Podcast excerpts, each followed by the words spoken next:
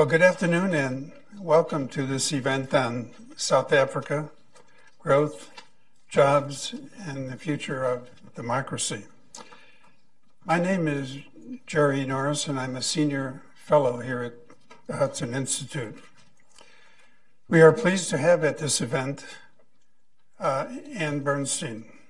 She is the executive director of the Center for Development and Enterprise in South Africa. It's a think tank that's focused on development policy, inclusive economic growth, and democratic, democratic institutions. Previously, Ann was a member of the transition team and the board of the, of the Development Bank for Southern Africa. She's also the author of the award winning book, The Case for Business in Developing Economies.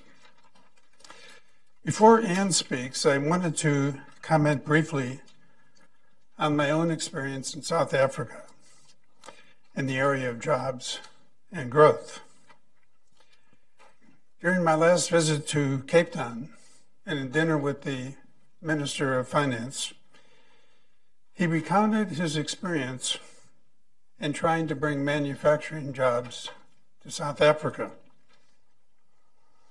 He was a senior government official that was to sign off on a license to BMW of Germany to build an automobile assembly plant. The minister said, I was old school in my thinking. Wow, I thought, an automobile assembly plant. That would mean thousands of jobs, right? But 18 months later, he learned that the BMW plant was fully operational with 230 employees, including management. Everything about the BMW plant was automated and operated via robotics. It was technologically intensive, but not labor intensive. I'm sure Ann might have some similar experiences to share with us in this regard. So let's hear from her, and then we'll have a short Q&A afterward. Yeah?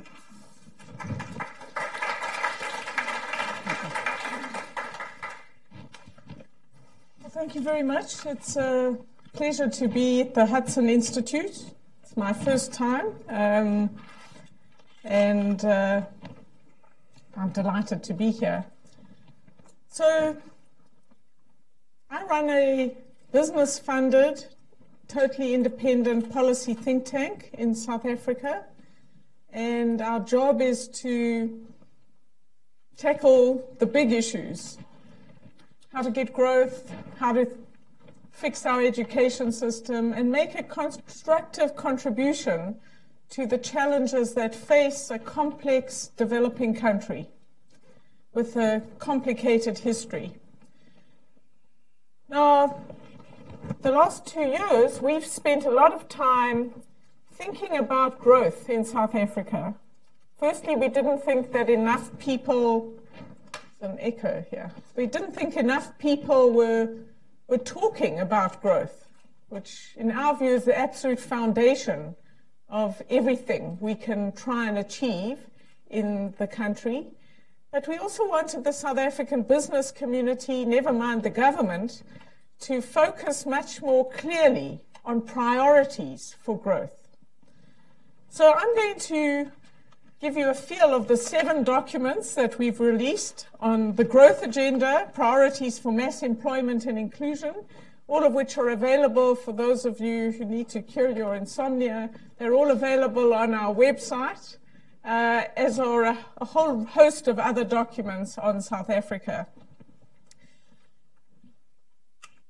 Let me start by saying that there's no doubt that over the last 22 years, the country has notched up some significant achievements. But I'm not going to talk about those today because South Africa today is in very serious trouble. And it's that I want to focus on and what to do about it that seems to us to be of paramount importance. So let me just orient you with three facts that, in our view, really matter. Too many South Africans are poor. Something between 35 to 54 percent of our population of about 52, 53 million are poor people. I'm talking about very little money in terms of where the poverty line is drawn. So, anywhere between 18 to 27 million South Africans live on very little money every month. Too many South Africans are unemployed. Very conservative figure, seven and a half million people. It's probably closer to nine million at the moment. And too many South African adults do not have a school leaving certificate of any value. 19 million. So, if you want to talk about poverty, unemployment, and inequality, those are the facts. Now, as I said, despite many achievements, the country is in deep trouble. And there are many kinds of trouble that we're in. What I'm going to talk about today is economic and social problems. Everybody in South Africa will tell you they want growth, they want jobs, they want growth. But actually, the problem is they want many other things as well. And some of those things undermine the prospects for growth and employment. So let's look at employment. We're a complete global outlier. It's not like we just have an unemployment problem since 2008. We have a structural unemployment problem that, in our view, is caused by government policy. So, most countries, some 60% of the workforce is employed, in South Africa, it's about 42%. It's a massive gap. Now, when we became a democracy, many people advising government and in government said, what we want is a high skill, high wage growth strategy. That's fine if you have a high skilled population. The problem is we don't. Because of decades of apartheid and terrible education for many black South Africans, the vast majority, and because the democratic government has struggled to fix the education system, some people say they've made it worse. I don't think you could make that case, but it's a terrible education system for the vast majority of poorer people. South Africa does not have a high skill wage force, workforce. And we're really saying that you have to create jobs and have an economy that creates jobs for the workforce you actually have. Not the one you wish you had or you fantasize you have, but the one you actually have. And that means our economy has to fire on all cylinders, and we're doing all sorts of things to make that very difficult at the moment. So we're heading for 0% growth. But a country like South Africa needs to open the door to low skill manufacturing. We need to be as labor intensive an economy as possible. And we have two documents on that in our series of seven on how you can do this, what laws need to be changed, but how South Africa can think about low skill manufacturing. The location of manufacturing is changing worldwide. There are estimated to be some 80, 86 million jobs that are going to move out of China. South Africa could just get a small fraction of those. This could have an enormous impact. But we have to change laws, we have to change attitudes. We have the notion that South Africans should only have decent jobs. The problem with that as our former Minister of Finance once put it, he said the more adjectives you put in front of the word jobs, the less jobs you're going to get. And that's exactly what's happened. So we're a more capital intensive co- economy than we should be. And yet we have millions and millions of people who, through no fault of their own, do not have skills. And so we're making this a very strong push. The country needs high growth but it also needs to be much more labor intensive.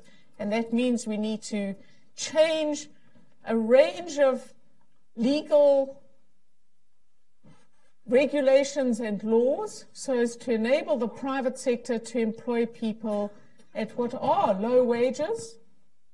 But we would argue that a low wage is a lot better than no wage at all. So that's a very important issue for us. Education is of fundamental importance, and South Africa performs very badly in terms of basic education. We come last in a whole lot of international tests with respect to maths and science, and there are countries much poorer than us that do better. You have to ask yourself why it is that countries like South Africa, India, and Brazil all have really terrible basic education systems. And one of the big causes is that we have trade unions that, frankly, are out of control. They have far too much power. They appoint teachers and principals, and nobody's prepared to deal with this politically. So, of course, there are other issues, training for teachers and so on.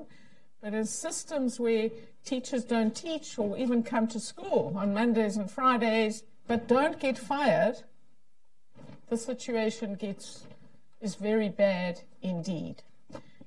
So that's a second sort of big area.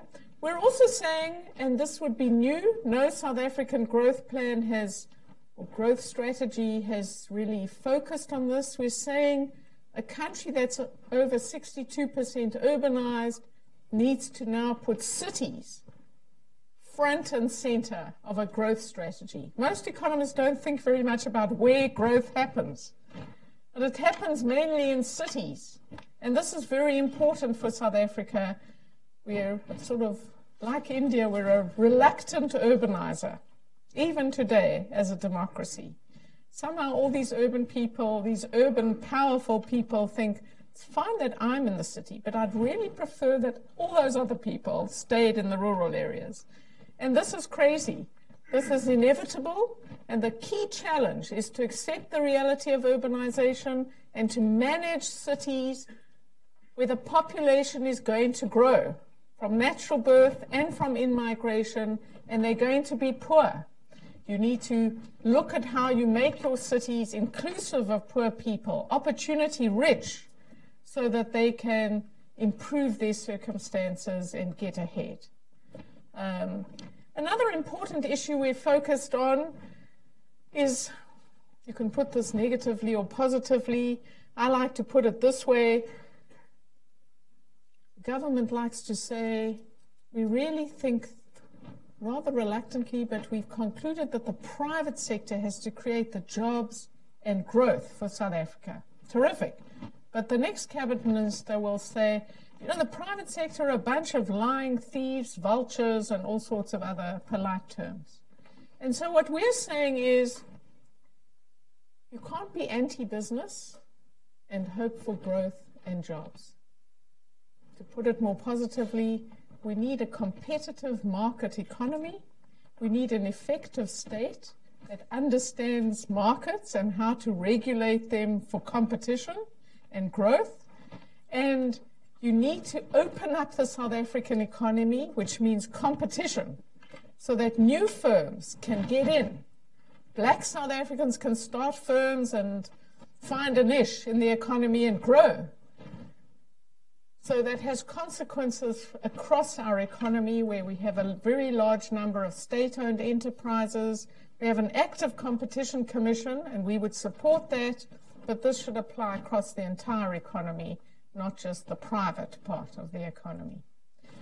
So we're saying a number of things about what South Africa has to do, and in many ways, you could say that you could argue with me and say, hey, since we became a democracy, we've created one of the most redistributive states in the developing world.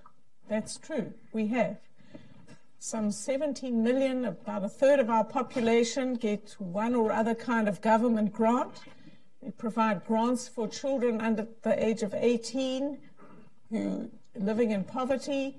We have old age grants, we have free housing, we have all sorts of things that we've done through a redistributive tax and sort of welfare system. The problem is most of this helps ameliorate poverty. It's not a strategy to steadily eliminate poverty. And to do that, you have to have a job.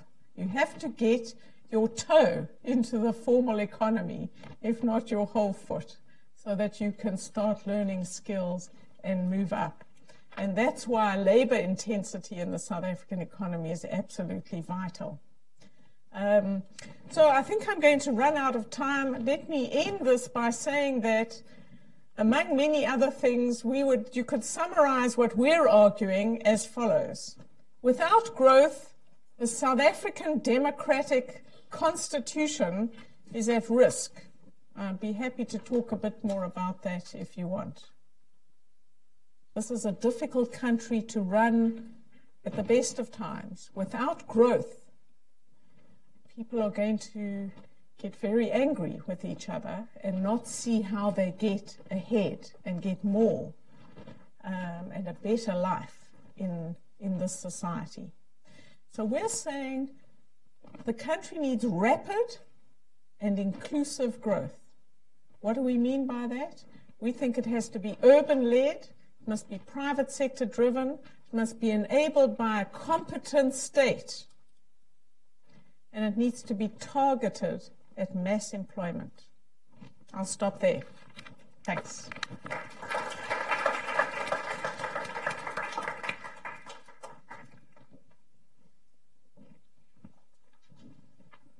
We're open to uh, questions. Remember that there are no uh, inappropriate questions, only answers that may not be direct. Here we go, right there. I'm Barry Wood. I write for moneyweb.co.za. And I really thank you for these remarks. This is a debate that must happen in South Africa. But what's your prediction on the municipal elections coming up next week?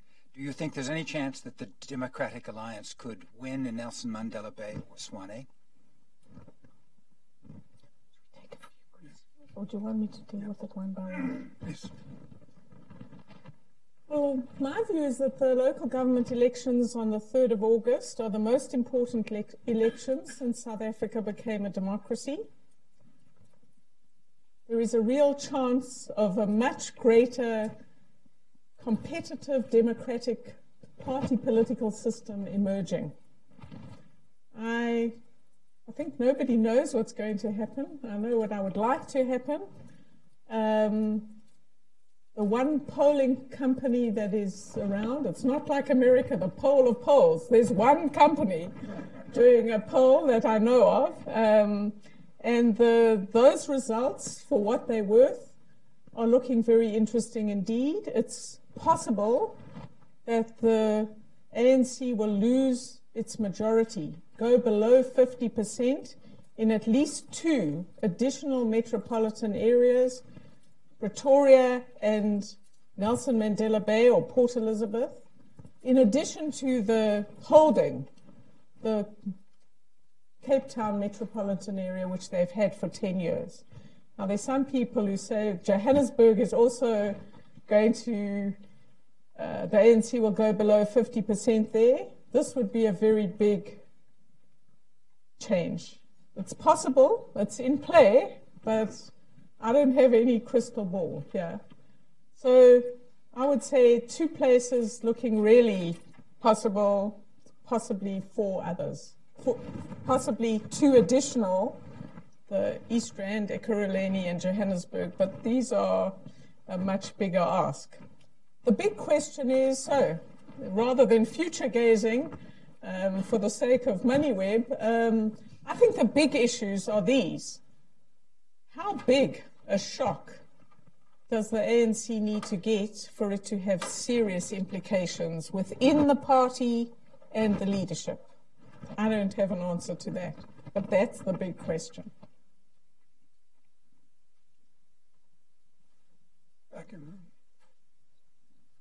My name is Yaya Fanusi with the United States of Africa 2017 Project Task Force. I don't ask questions, I make a quick comment growth will never happen in South Africa the way you all want it, unless South Africa is part of the United States of Africa Federation. We're launching a campaign next year, and I hope your group will support us.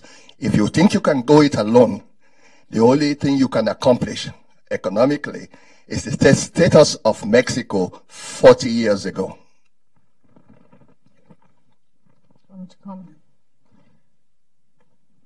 So this is an interesting view. It's not mine. Um, I I think South Africa has, you have to work really hard to get the South African economy down to almost 0% growth, which is what we've, we're achieving.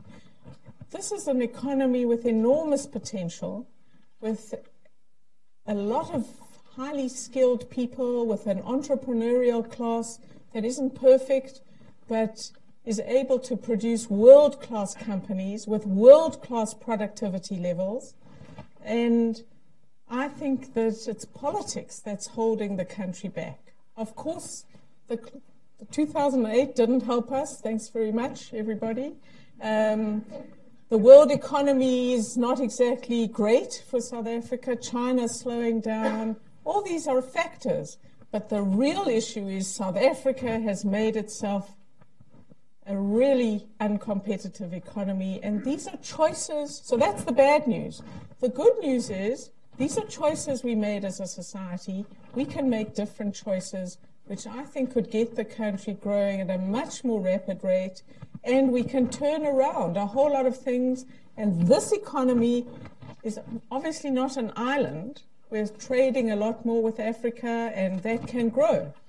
But what happens in South Africa is determined by South Africans, and we can turn around this economy with the political will to do that.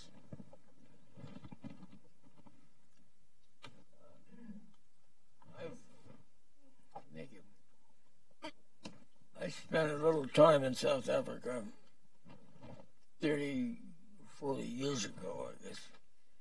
Uh, and at that time, the British had not turned over the real authority to the, the South Africans. Uh, South Africans really had little opportunity to participate. Uh, I'm not saying uh, when I was there, the problems that they faced of poverty uh, had not been dealt with adequately. And I, I haven't followed it recently, but uh, it what was required was very bold and, and thoughtful approach of turning authority really over to the natives and, and helping them make the decisions, but not requ- as when I when I left, the, the British made all the decisions. Sure. Um, so South Africa today is a very different place. Firstly, we're a democracy where everybody has a vote, and I'm a committed Democrat. Um, Poverty has been created by the apartheid government, where black South Africans were treated appallingly, and millions of people were denied opportunities for a very long time. This has consequences today. For example, if you're a black South African and you wanted to start a business, you are free to do that today, but your family has not been able to accumulate resources or capital in the way an ordinary white middle class family has done. So you're disadvantaged. It's not like your parents could give you $100 or $1,000 to help. So the consequences of apartheid are still with us. And some of these have been compounded by bad decisions by the democratic government. Some good decisions have been made. Some unintended consequences have followed. We, for example, we now have a, a, housing policy where if you're a poorer South African in the urban areas or towns, you can get uh, a publicly funded house. The problem is most of those houses have been built where land is cheap. So we've pushed people even further away from opportunity without intending to. So this compound of old policies and their legacies and new policies, some bad, some with unintended consequences, makes South Africa's challenges difficult. On the other hand, we're a population of 54 million, and I think it would be reasonably easy to turn the situation around if you had the right kind of policies, attitudes, and you have a population, the vast majority of whom now are committed to a non racial democracy. I think that's a really big achievement which a new government or a new approach could build upon.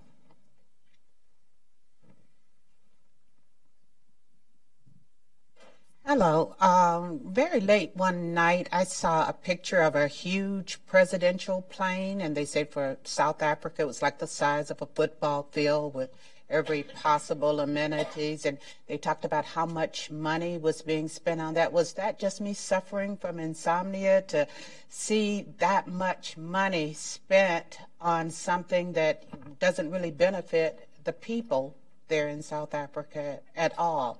Have you seen that or had any experience with uh, what I'm talking about? You weren't, unfortunately, you weren't uh, having a nightmare. Um, the country is living through some aspects of a nightmare. So we currently have a situation where the president would like a new jet. Um, and there is a lot of opposition to, to this and the cost of this in a context of almost no growth and much higher priorities. We subsidize the national airline at great expense because it is not well run, and it's actually a very good airline in its international um, flights, and it goes all over the place. And many people would wonder why that's not an option in addition to the aeroplanes that the president has and that the army has. So that is a big debate in South Africa right at the moment. And of course, some of you might know the rural homestead of our president uh, happens to have had a lot of public money spent on it. And there's been an enormous controversy about that. And I'm pleased to say that our constitutional court was asked to give a, a ruling on what was appropriate and how much should he pay some money back.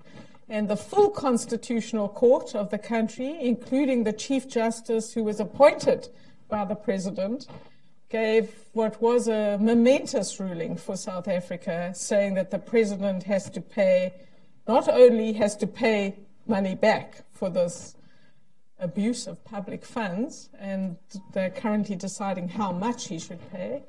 Uh, but the Constitutional Court took a very strong view on the way in which the president of the country had, in fact, undermined the country's constitution. So you couldn't have had a stronger statement from an independent judiciary, which is one of South Africa's great strengths and one of the most hopeful signs for a turnaround and for the future.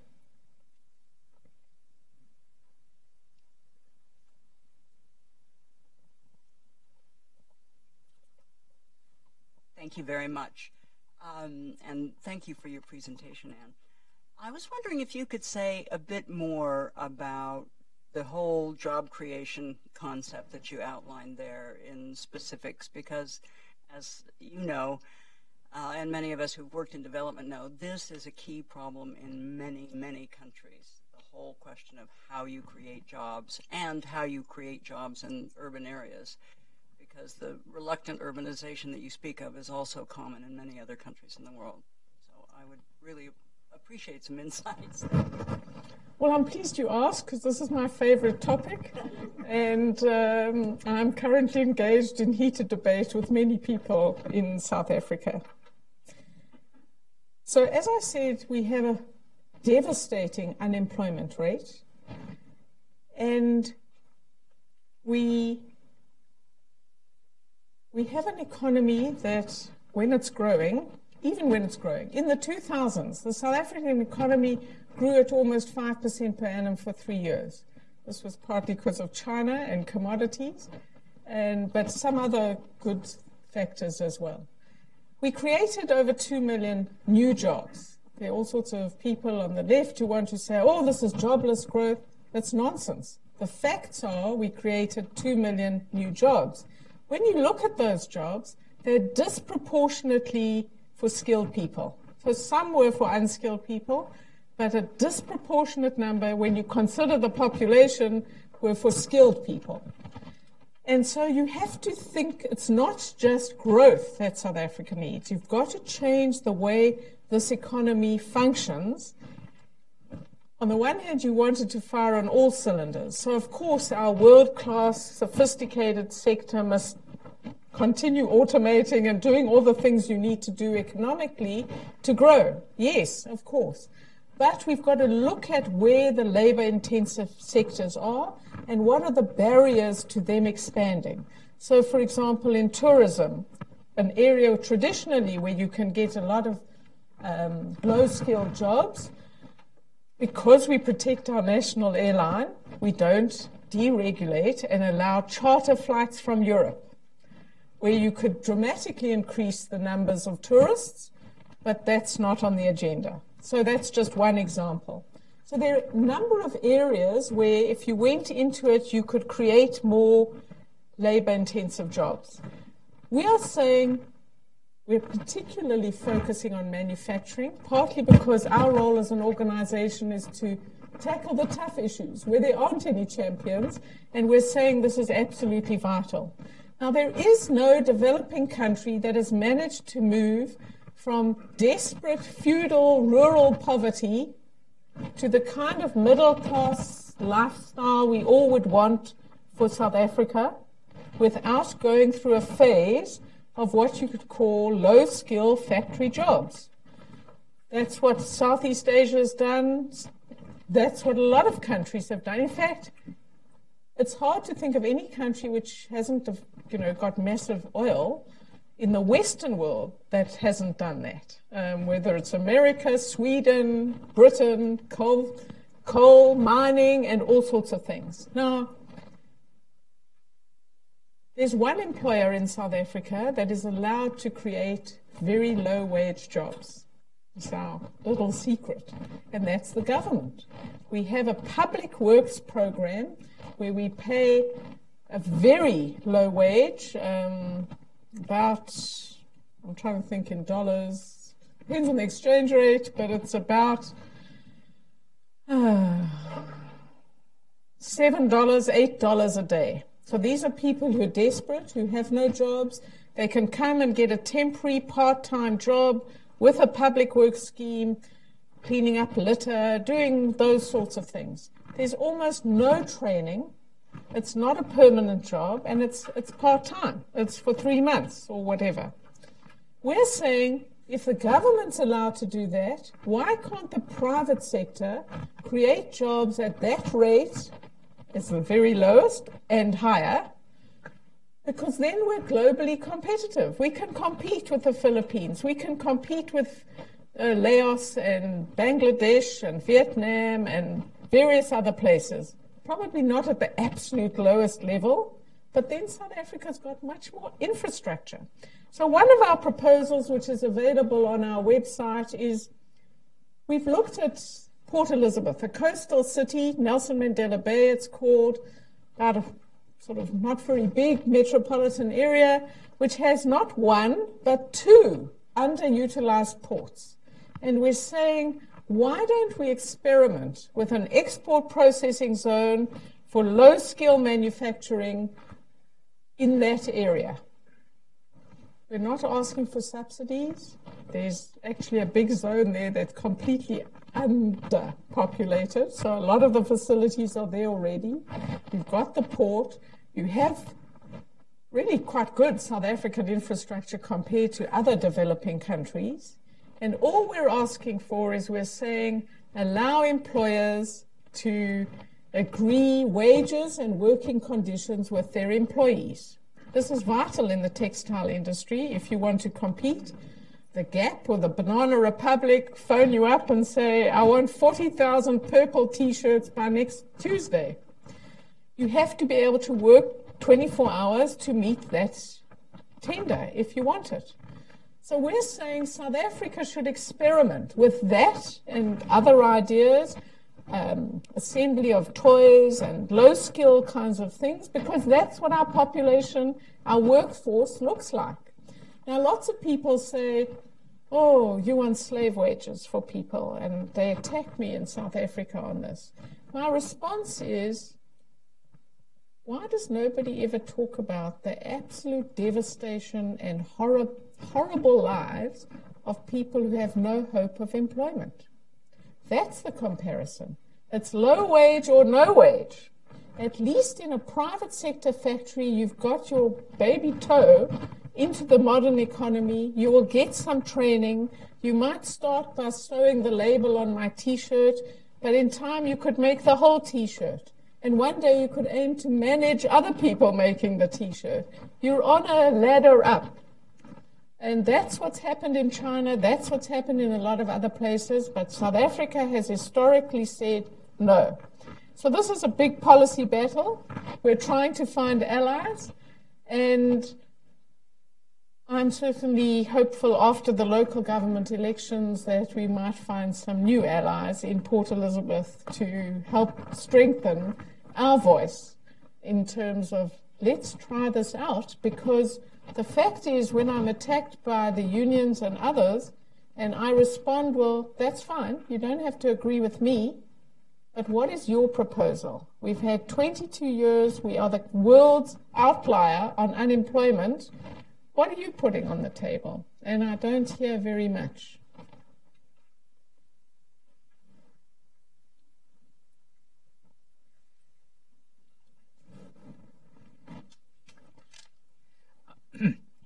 Uh, quick question. Comparing South Africa with countries like Dubai, um, what policies do you think that Dubai hasn't adapted uh, that is different from Dubai and that is leading, that's making Dubai grow, not South Africa? Have you looked at another countries, how they've managed to attract businesses, like getting rid of the corporate income tax or uh, minimum wage laws and things like that?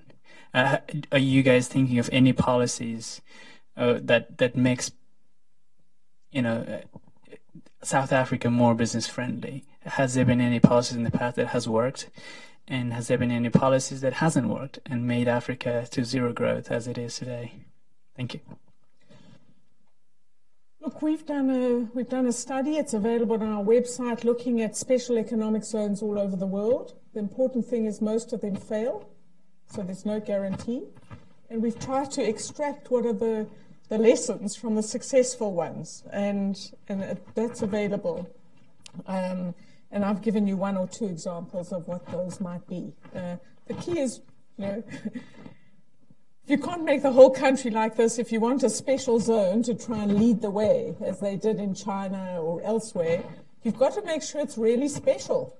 it has to attract investors. In our view, it should be run by a private sector operator, not a bureaucrat, and, and then you need the freedom to contract. So that would be the one part of the answer. The second is we have a whole document I haven't discussed where we talk about what has to change in South Africa in order to get much higher growth rates. Um, now, you can get that information from many of our banks, from our treasury, which is very good, and you can read all about that. What we decided to focus on was what they don't focus on, which is yes, you need an enabling business environment, and these are the things you need to do, but we also have to look at, and I think this is a big issue for South Africa, India, and a number of other developing countries.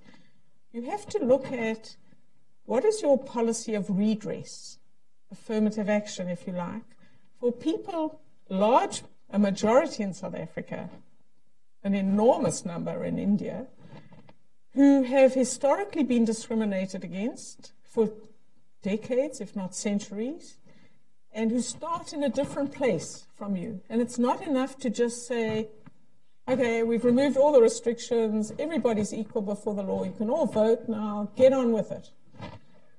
It's very tempting to say that, but I don't think you can do that. So South Africa's had a big program of black economic empowerment with very different aspects. And India has an enormous program for the untouchables, the Dalit caste, for other castes to now compete to be other backward classes, a truly appalling idea. Now, the consequence of some of these things has been negative for growth and for the whole disadvantaged population, not just what the Indians like to call the creamy layer. And we're saying this we're saying many people talk about affirmative action issues in a place like South Africa in one silo, and then they'll talk about growth in another silo. And we're saying this is not working. You have to think hard about what are the redress measures that would not just lead to elite enrichment or crony capitalism or appointments of people to run institutions who are not the right people in terms of merit. How do you think about growth and redress measures so that they support each other? And that you are bringing in millions of people, not just an elite. I think that's a challenge. We don't have a simple answer. We're saying this should be one of South Africa's big priorities, and we have some suggestions on how to do that. Uh, so you're asking, so there's a document to read, and we're making some suggestions on the road forward, but we don't have very specific. We have time for one more question.